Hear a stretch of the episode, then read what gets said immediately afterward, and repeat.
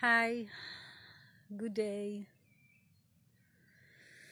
Today I want to listen to the connection between meditation and sexuality.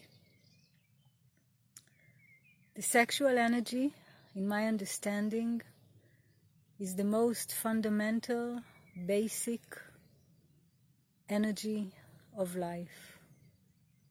We are being created and coming to this life through a sexual meeting, through a sexual encounter. And when we are meeting the combination between meditation and the lovemaking, we are in a very, we are opening to a very high state of consciousness. I want to share with you today a simple meditation that you can practice whenever you like, while you are doing, while you are making love, but also while you are just walking, reading, or anything else you are doing. So in this meditation, I invite you to lie down or to sit down in order to meet the basic energy of the meditation. After that, after you will meet it, you can do it while you are doing other things. So you can lie down or sit down in a comfortable place, close your eyes, and just take a few simple breaths. Inhale and exhale.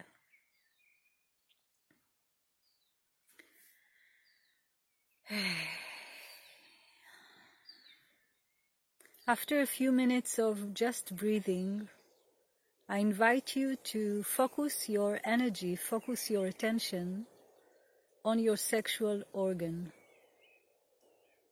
your vagina or your penis. Allow yourself to breathe in your imagination, inside your sexual organ and outside of it. So, as a woman, now I inhale into my vulva, into my vagina, into my womb, and I imagine that the energy is flowing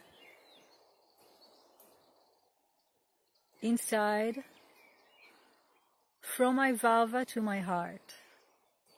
And in the inhale, it's coming down from my heart to my belly, to my vagina, to my vulva, and outside.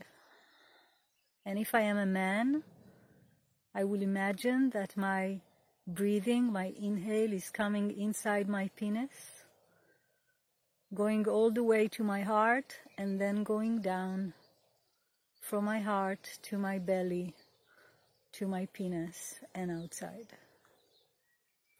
Allow yourself to do that for at least five minutes, ten minutes.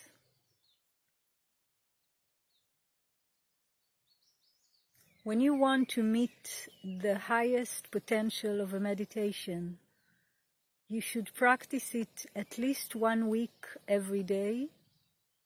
After one week, you will feel something, and you will know what is the place of this specific meditation in your life.